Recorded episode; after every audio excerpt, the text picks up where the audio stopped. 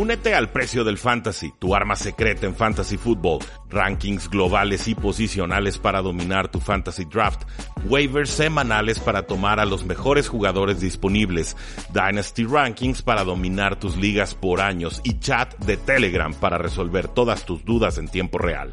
Visita stam.store diagonal precio NFL o da clic al link en este episodio para suscribirte.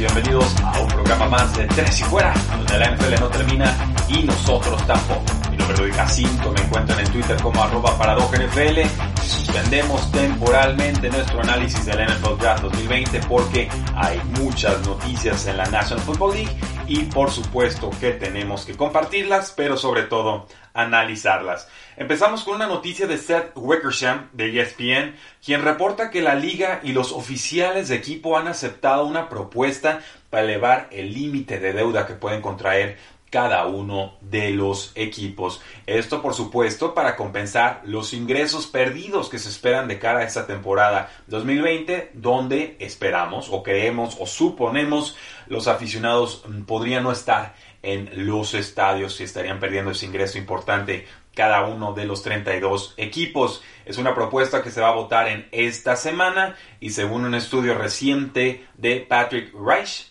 eh, alguien que dirige el programa de negocios deportivos de la Universidad de Washington, pues esperaría que la NFL perdiera más o menos 138 millones de dólares en ingresos por boletos y por gasto de aficionados en los estadios cada semana que se juegue sin aficionados. 138 millones de dólares por boletos no vendidos y por no consumo en los estadios. Si esto se extrapola a toda la temporada, estamos hablando de 2.3 mil millones de dólares por toda la temporada NFL 2020.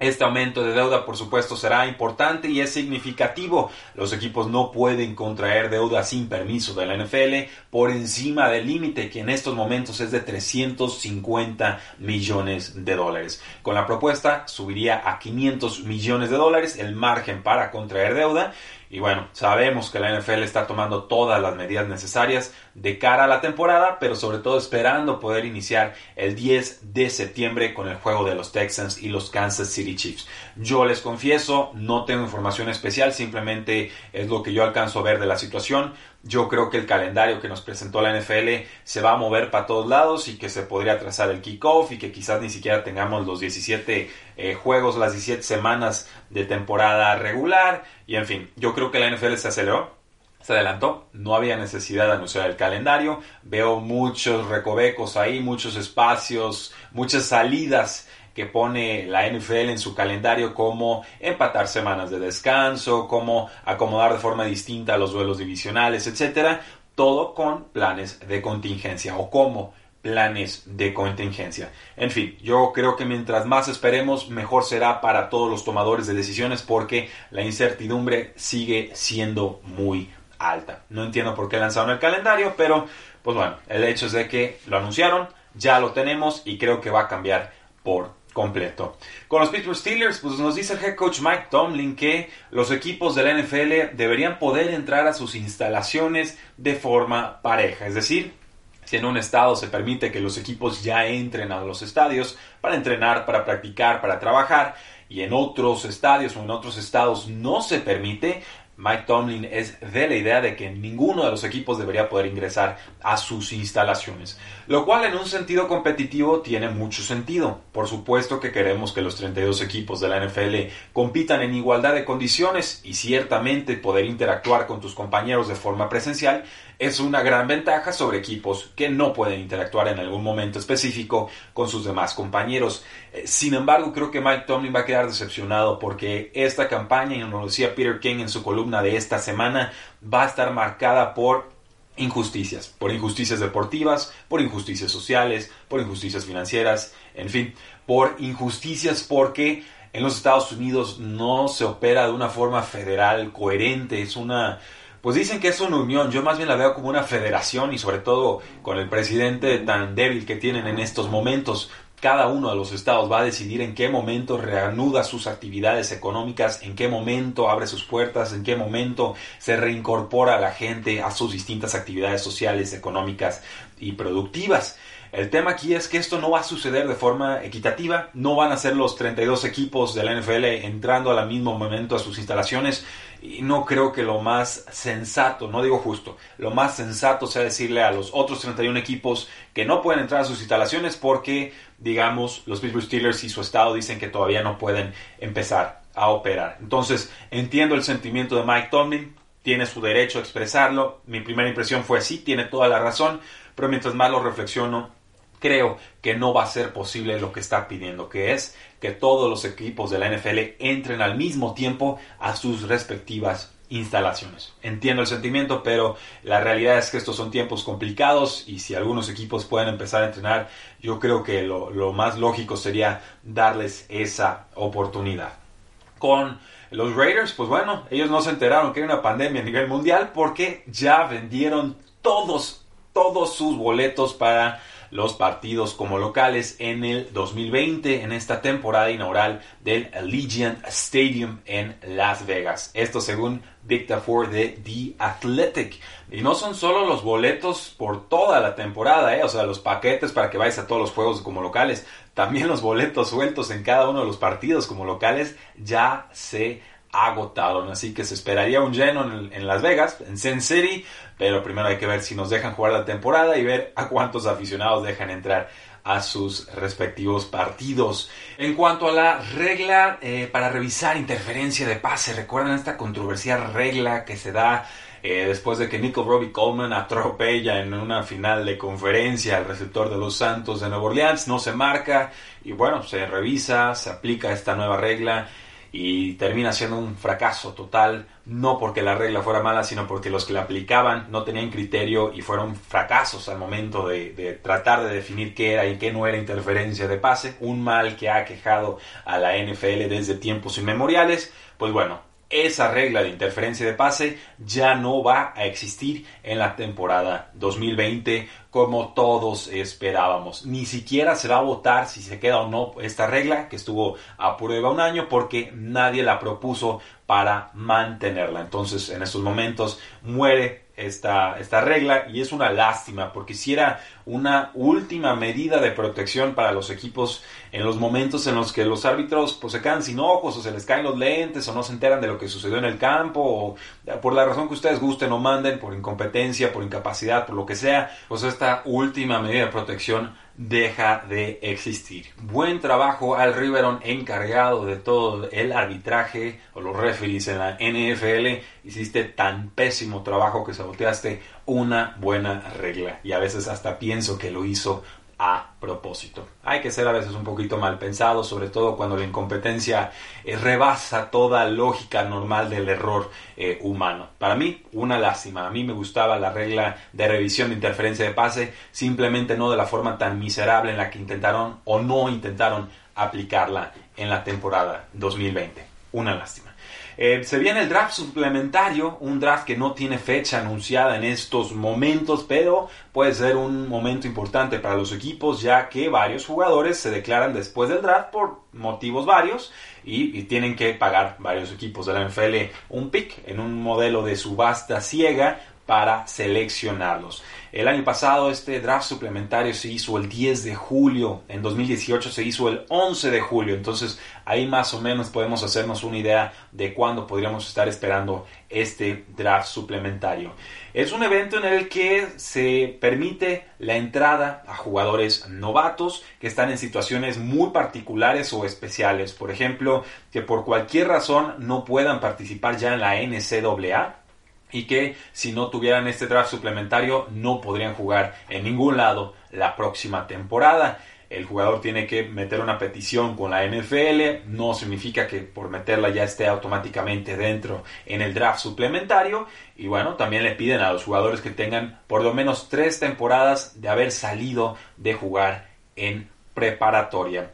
¿Cómo funciona este draft suplementario? Pues es distinto al NFL Draft, completamente distinto. Se separan a los equipos en tres grupos distintos según cómo les fue la temporada anterior. Primero el grupo de equipos que no entraron a postemporada, los que tuvieron seis o menos victorias. Luego un segundo grupo que tampoco llegó a postemporada, pero que sí superaron las seis victorias. Y por último estaría, por supuesto, el grupo de equipos que sí llegaron a postemporada. El orden de estos grupos se determina por una lotería con peso específico, o sea, mientras peor te fue, más probable es que salgas alto en la lotería, pero no es automáticamente por orden inverso de standings o de posiciones. La temporada pasada. Eh, cada uno de los equipos mete una subasta, es una subasta ciega, con la ronda que están dispuestos a pagar por un jugador y los criterios de desempate es según el orden en el que quedaron en esta lista que les acabo de comentar. Por supuesto, quien meta el pick más alto gana y tienen que entregar ese pick de valor futuro. O sea, si yo soy eh, los gigantes y quiero a un jugador superestrella que salió por alguna razón en el draft suplementario y pago una tercera ronda y gano la subasta, acabo de entregar mi tercera ronda del 2021. Algunos jugadores que podrían sonarles de años pasados en draft suplementarios. Gerald Pryor, el quarterback, corredor, receptor, era un poquito de todo. Lo tomaron los Raiders con una ronda 3 en el 2011. Josh Gordon con los Browns en 2012, pagaron una segunda ronda por él. Isaiah Battle de los Rams, pagaron una quinta ronda por él en 2015.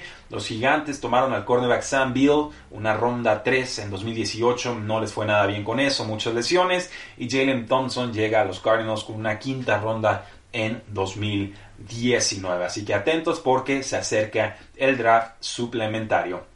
Tom Brady también ha estado en el escaparate mediático estos días porque trascendieron reportes de Gary Myers de que había un distanciamiento entre Tom Brady y el coordinador ofensivo Josh McDaniels de los Patriotas y que esto habría sido parte importante de por qué Tom Brady abandonó el equipo. Pues salió Tom Brady en redes sociales a decir, paren estas tonterías, o sea, please stop this nonsense. Somos hermanos de por vida, escribió Tom Brady que no hubo ninguna clase de relación que se estuviera deteriorando con eh, McDaniels, que no tuvo nada que ver con su salida a los Tampa Bay Buccaneers en esta agencia libre de marzo. Y dice también, y cito, eh, por favor sean más responsables con sus reportajes. 19 años juntos y hermanos de por vida.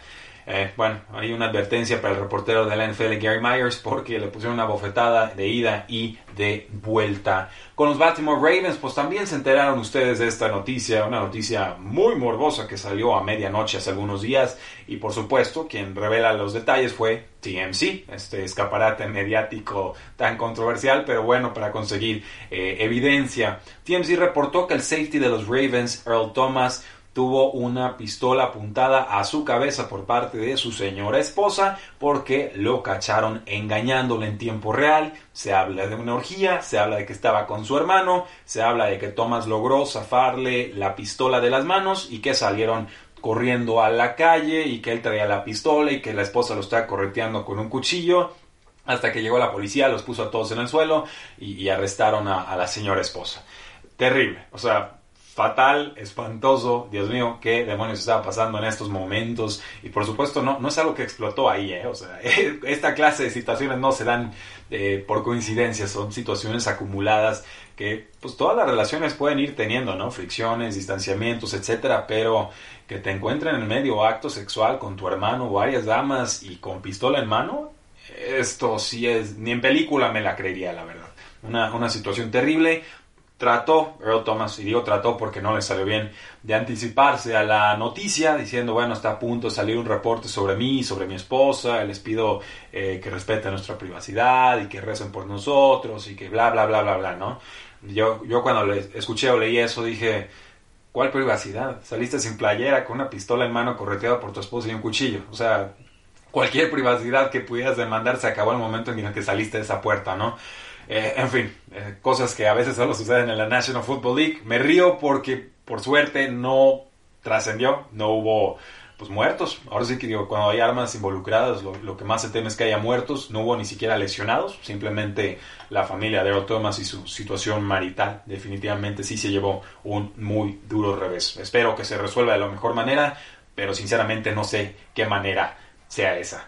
Eh, los Atlanta Falcons tienen un nuevo corredor, se llama Todd Gurley y sigue en campaña para que Los Ángeles Rams le paguen el dinero que todavía le deben. Dice Todd Gurley, no sé cuál sea el motivo, ellos saben que me tienen que pagar.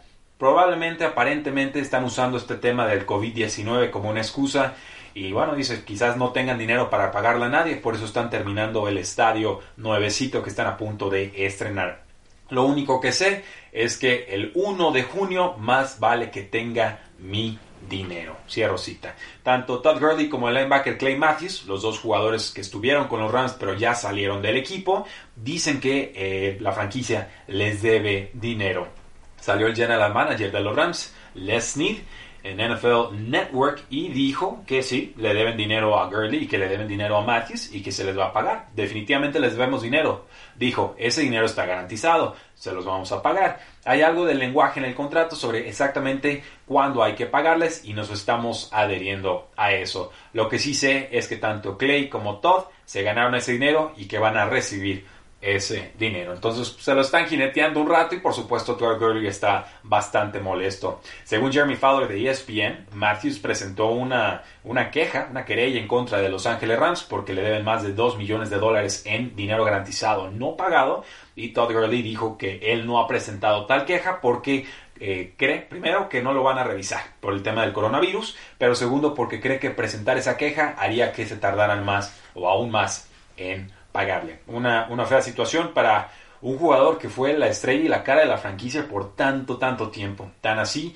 que le pagaron por adelantado, lo renovaron con contratos récord antes de que tuvieran que hacerlo y ahora pues ni siquiera le quieren pagar los últimos dólares garantizados que todavía le deben. O por lo menos no se los quieren pagar eh, cuando pueden, sino hasta que sea la fecha límite. A mí me parece mal gusto, sinceramente, para una franquicia de la NFL que se dice respetable, pero pues yo qué sé, yo soy un simple analista. Robert Kraft, dueño de los Patriotas, donará su anillo del Super Bowl 51 para alimentar hambrientos en los Estados Unidos. Este anillo, por supuesto, es el del famoso juego contra los Atlanta Falcons, el de la remontada histórica y el primer juego de Super Bowl que se fue a tiempo extra. Al momento de esta noticia, la subasta iba en 210 mil dólares. Yo creo que va a cerrar en 28, 3 mil dólares. Por supuesto, en alusión al marcador que los Patriotas le remontaron a los Atlanta Falcons. Me parece un buen gesto. Creo que vale más donar un anillo de este tipo, un gesto simbólico, que simplemente dar el dinero porque es más mediático, porque involucras a más gente y porque de alguna manera estás poniendo los reflectores sobre una causa social que a ti te importa. Y podremos decir lo que queramos de Robert Kraft, pero todos los que lo han tratado saben que es muy, muy generoso. Muchas veces se lleva a jugadores, exjugadores, coaches y demás a Israel. Él es judío, los lleva por un peregrinaje tour para conocer y demás. Y también tiene causas sociales bastante importantes. Entonces, yo, yo sí le aplaudo que dé su anillo al Super Bowl. No tiene ninguna obligación de hacerlo. Y sin embargo, en estos momentos hay mucha gente que está pasando hambre, que está pasando penurias, que está perdiendo empleos, que no tiene sus sueldos. Y creo que mientras más solidarios seamos y mientras más podamos poner el dedo sobre la llaga y decir esto tiene que cambiar, mejor sociedad seremos. De mi parte sería todo, damas y caballeros. Como pueden ver, muchas noticias muy ágiles. Traté de dárselas de la forma más eh, atinada posible. Queda mucho que analizar del NFL Draft. Seguimos subiendo un video diario en nuestro canal de YouTube, youtube.com diagonal 3 y fuera. Estamos sumando a colaboradores excepcionales en 3 y fuera.com. Otros espacios se dedican a invitar a gente de otros lados o a gente que está un poquito más curtido o armada. En Tres y Fuera no. En Tres y Fuera, además de invitar a gente muy especial, nos dedicamos a desarrollar y promover talento. Y esa va a ser mi causa en este 2020 y por eso estamos sumando a la gente correcta para ayudarnos con el análisis de la NFL que es exhaustivo, que es analítico, que es importante, pero sobre todo que queremos hacer divertido para todos ustedes.